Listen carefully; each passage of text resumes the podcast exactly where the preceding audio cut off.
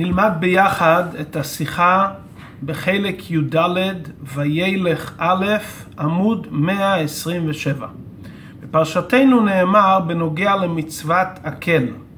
נאמר על זה בתוספתא, אותו היום, כלומר ביום שהמלך היה עורך את המעמד של הקל, כהנים עומדים בגדרים ופרצות וחצוצרות של זהב בידיהם, תוקין ומריעים ותוקים, להקיל את העם אל בית המקדש. כל כהן שאין בידו חצוצרות, אומרים דומה זה שאין כהנו. כלומר, הכהנים היו לוקחים חצוצרות והיו עומדים בירושלים במקומות שונים, בפתחים ובגדרים, והיו קוראים לאנשים להקיל אותם לבוא לבית המקדש, לשמוע את דברי הכהן גדול. כהן שלא החזיק חצוצרות בידו, היו אומרים לו, דומה שאינך כהן. שואל הרב, ידוע שעיקר עניין הכהנים זה לעמוד לשרת בבית המקדש, כמו שהרמב"ם כותב שהכהנים הובדלו לעבודת הקורבנות. אם כן, מה השייכות של כהנים למצוות הקל ובפרט לתקוע בחצוצרות בחוצות ירושלים? זה רק הרי הכשר למצוות הקל, להקיל את העם. וזה הוכחה על עניין הכהונה, עד כדי כך שאומרים שמי שאין בידו חצוצרות דומה שאין כהנו? ממשיך הרבי בסעיף ב' להבין את זה, מדוע העניין של תקיעה בחצוצרות על ידי כהנים, להקיל את העם להקל, זה זיהוי לעניינו של הכהן, צריך להקדים ביור עניין הכהונה בכלל. על הכהנים נאמר, ישימו קטורה באפיך וחליל על מזבחיך. מזה שהפסוק מסביר שעבודת הכהנים קשורה עם עניין הקטורת, מובן שתוכן עיקר עבודת הכהנים הוא בעניין הקטורת. בספרי נאמר על פסוק זה, ישימו קטורה באפיך, זה הקטורת שמכניסים ביום הכיפורים לפני ולפנים. כלומר, כללות עניין הקטורת מורה על תוכן עבודת הכהנים. וקטורת של יום הכיפורים זה רק בכהן גדול. אבל בקטורת של יום הכיפורים יש עניין מיוחד שבו הוא שונה מהקטורת של כל השנה, וזה בא לידי ביטוי את התוכן המיוחד של עבודת הכהונה. אלא שמי עושה את העניין הזה ביום הכיפורים? הכהן הגדול, והוא מוציא את כל הכהנים ידי חובתם, כמו שהמלך במצוות המוטלות עליו מוציא את הקהל ידי חובה, גם הכהן גדול בעבודת הקטורת ביום הכיפורים מוציא את כל הכהנים ידי חובתם. מה המיוחד בקטורת של יום הכיפורים?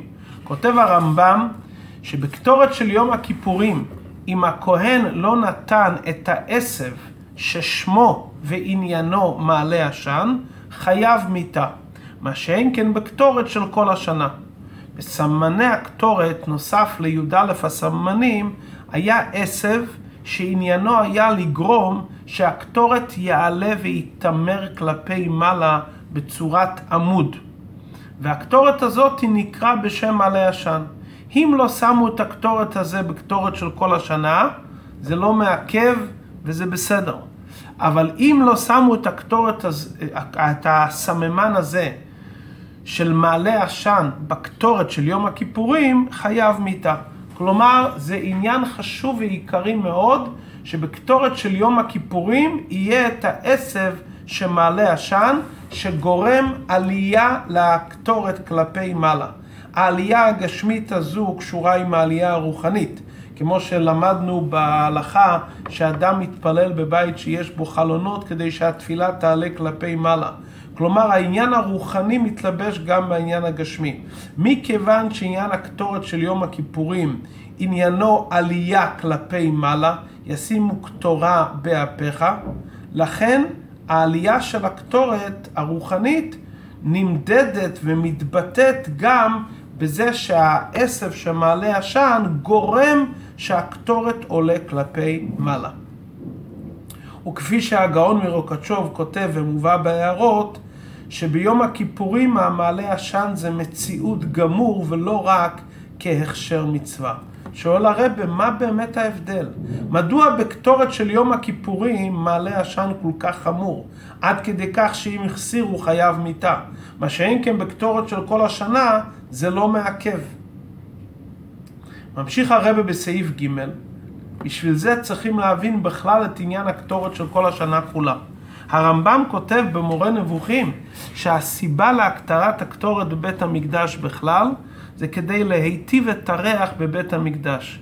מכיוון שבבית המקדש נעשו עבודות של שחיטה, חיתוך בשר, רחיצת איברים פנימיים, שריפה, לכן היו צריכים לקטורת כדי להיטיב את הריח של בית המקדש ואת הריח של אלו שעובדים בבית המקדש. עד כאן דברי הרמב"ם במורה נבוכים. ברור שאין כוונת הרמב"ם שהעברת הריח כפשוטה זה הטעם לעבודה הגדולה והמיוחדת של הקטורת. או כפי שהרבינו בחיי אומר, חס ושלום שנתלה העיקר הגדול שבסוד הקטורת בטעם החלוש הזה. בוודאי שיש טעם פנימי הרבה יותר מאשר העברת הריח כפשוטו. אומר הרבה מה הטעם הפנימי לעניין הקטורת? על פי דברי הזוהר, שעבודת הקטורת היא להעביר את הזוהמה והטינוף של היצר הרע. כלומר, הרמב"ם במורה נבוכים מדבר על לכלוך כפשוטו, על ריח רע שלילי כפשוטו, אבל עומק דברי הרמב"ם, לפי דברי הזוהר, עניין הקטורת זה להעביר את הזוהמה והטינוף של היצר הרע. היכן זה מתבטא ונרמז בעניין הקטורת? הקטורת הייתה מסמנים שאינם ראויים למאכל אדם. קורבנות חייבים להיות ראויים למאכל אדם, מובחר, מהשמן, עשיר שהביא מנחת עני לא יצא.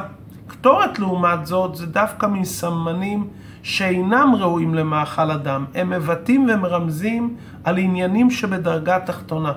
ובין סמ, סמני הקטורת היה החלבנה שריחה רע והיא מרמזת על הדרגות הנמוכות בעם ישראל כדברי הגמרא, פושעי ישראל.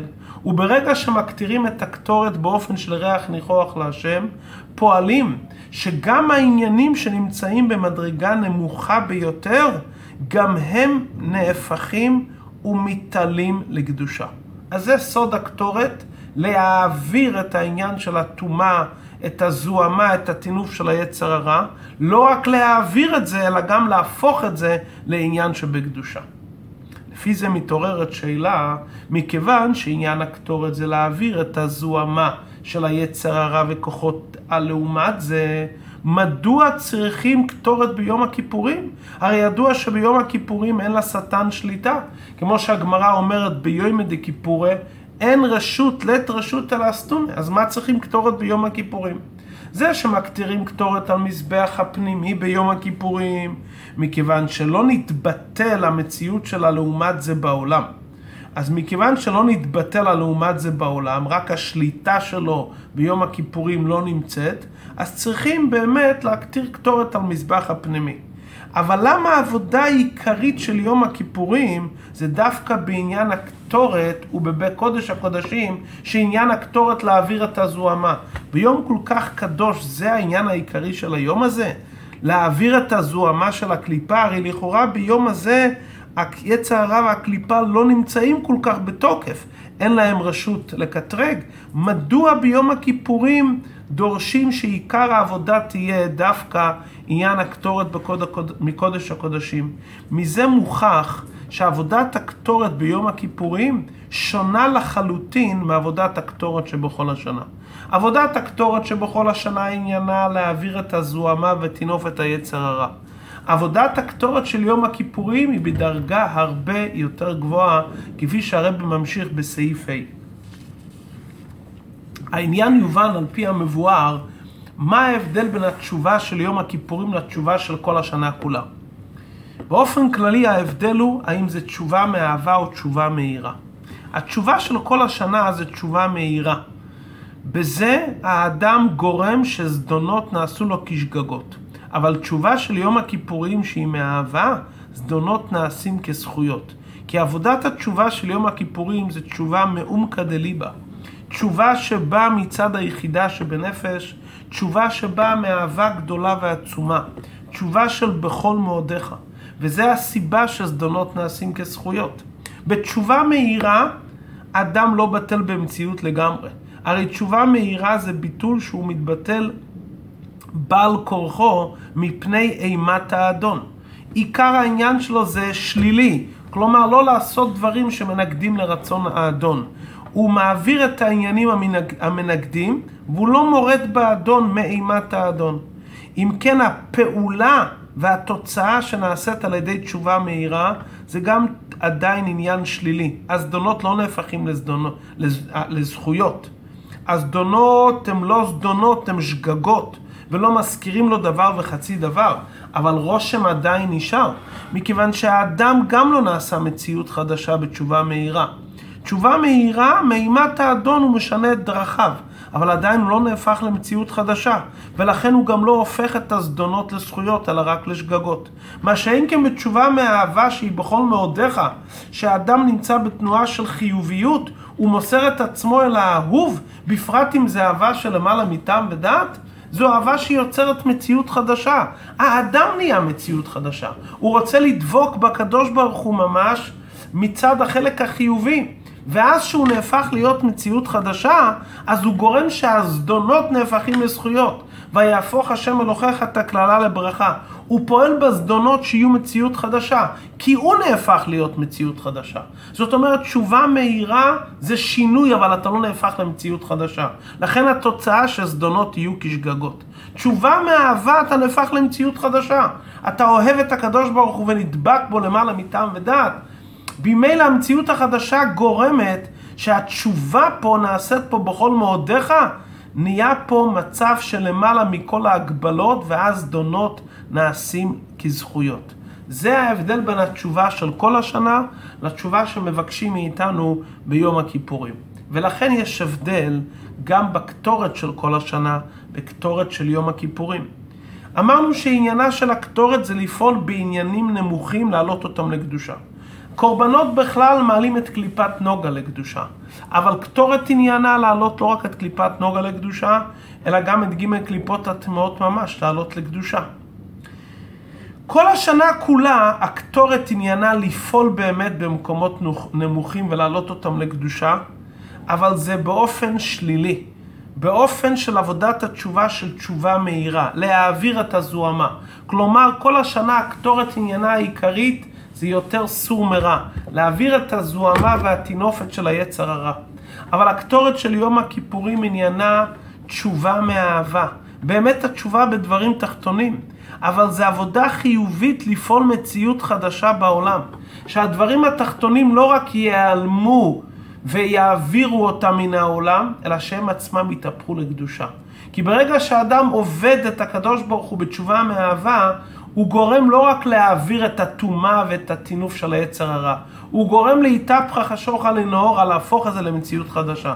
ולכן בתשובה מאהבה בכל מאודיך, יהודי מגיע למקום שלמעלה מהגבלות. ולכן לאיפה זה מרמז? לקטורת של יום הכיפורים, שהיא נמצאת דווקא בקודש הקודשים. מה יש בקודש הקודשים? את הארון. הארון, הרי מקום הארון אינו מן המידה.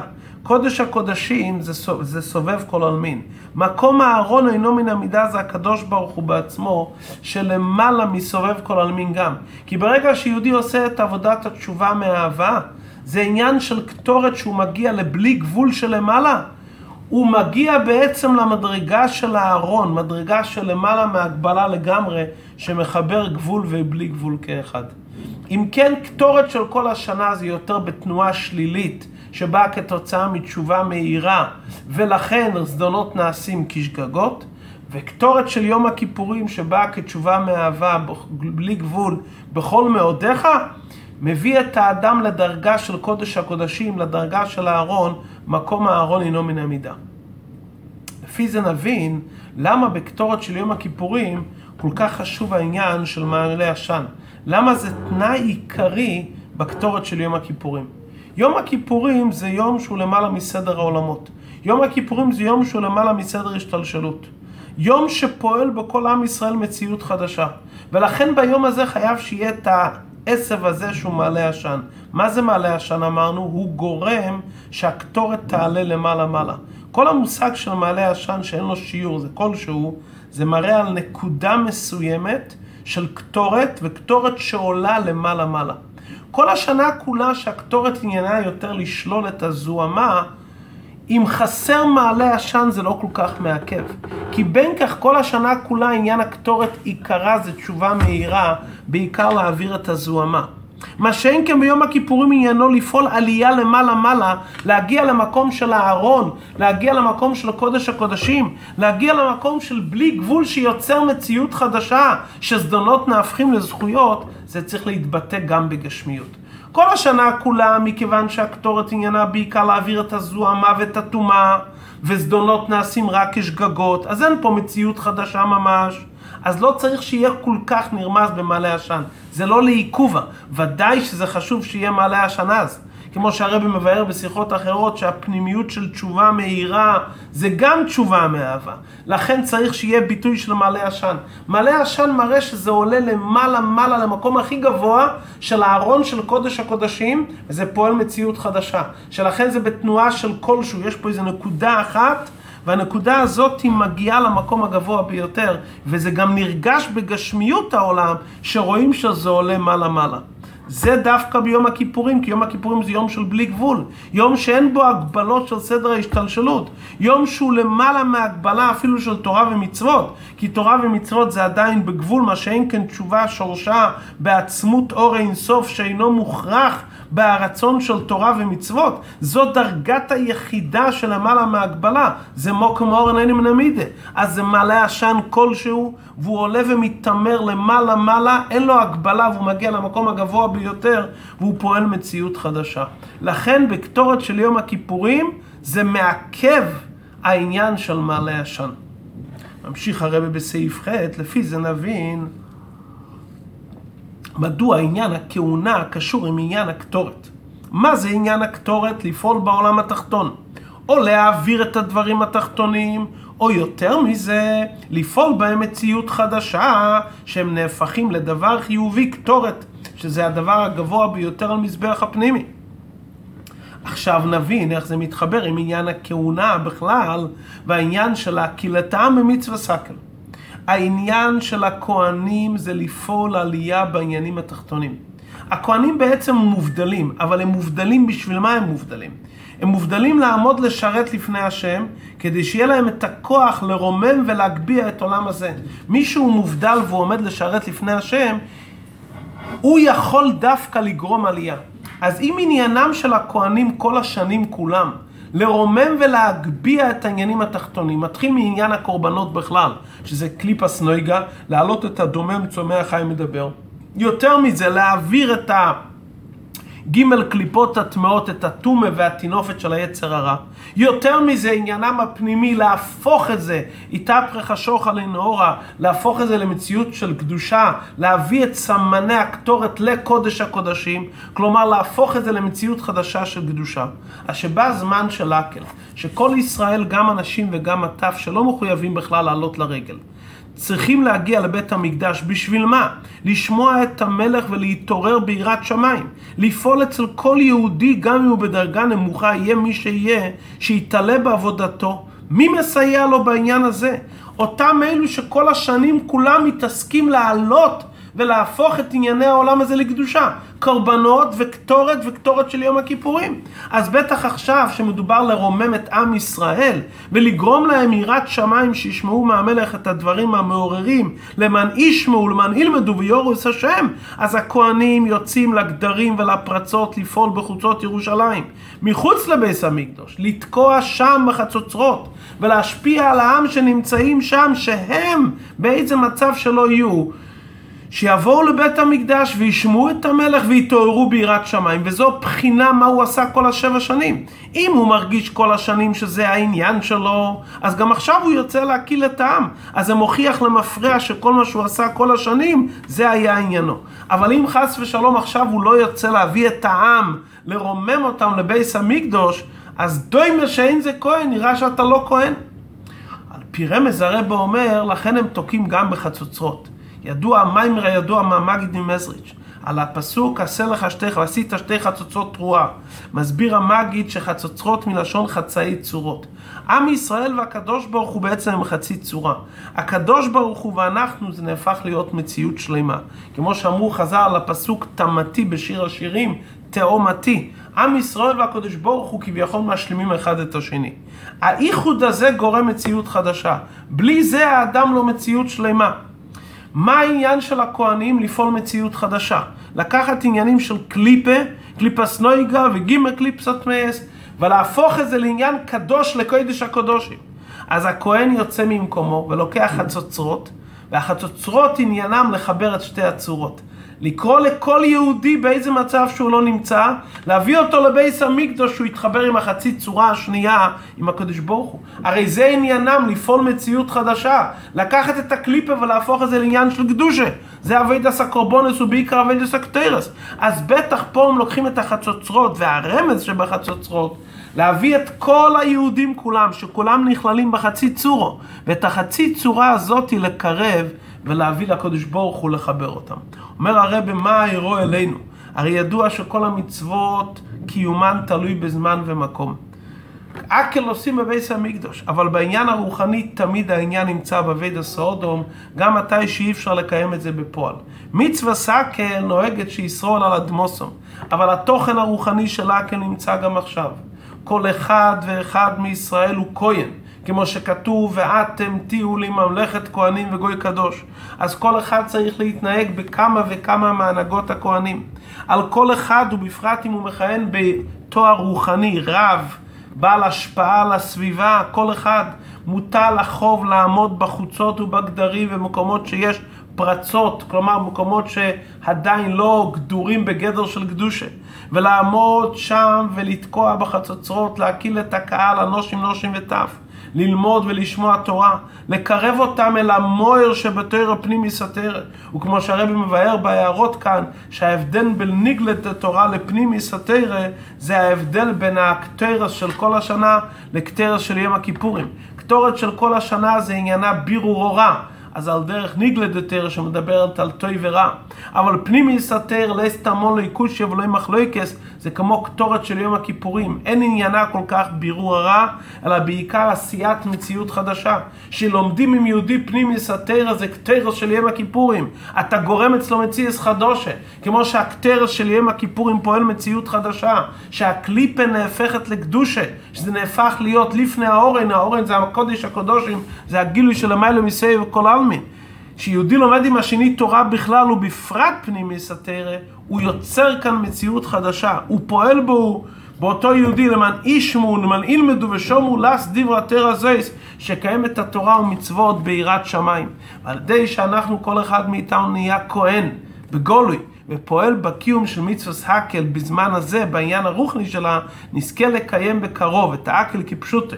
ביס המקדש השלישי, על ידי שהקדוש ברוך הוא יקיל את כל ישראל, בום עיוור ופיסח, הורב ילדס יחדוס באופן של כל גודל ישוב עינו, ובואו וישתחוו להשם בהר הקודש בירושלים, בביאס משיח צדקנו בקורב ממש. השיחה הזאת הרב אמר ביום שמחסתר טוב שנחוב זין בשנס הקל. אז זה השיעור היומי שלמדו אז פרשס ברוכה יוסימו קטרו באפכו, והשנה היא הייתה שנס הקל, שבה מדברים על העניין של הקל. כמובן שהעניין הוא נצחי בכל שנה, לפי התוכן הרוחני שקוראים בפרשת השבוע, ויקל, בפרשת וילך שמדבר בעניין של הקהל. נקודת השיחה זה החידוש של קטורת דיום הכיפורים על קטורת דכל השנה כולה בעניין הזה של מציאות חדשה, שכל יהודי צריך לפעול מציאות חדשה, לא רק בקליפת נוגה, אלא גם בג' קליפות הטמאות, גם בדברים הכי נמוכים, ועל אחת כמה וכמה יהודים שנמצאים למטה, לרוממם ולהעלות אותם לדרגת קודש הקדושים.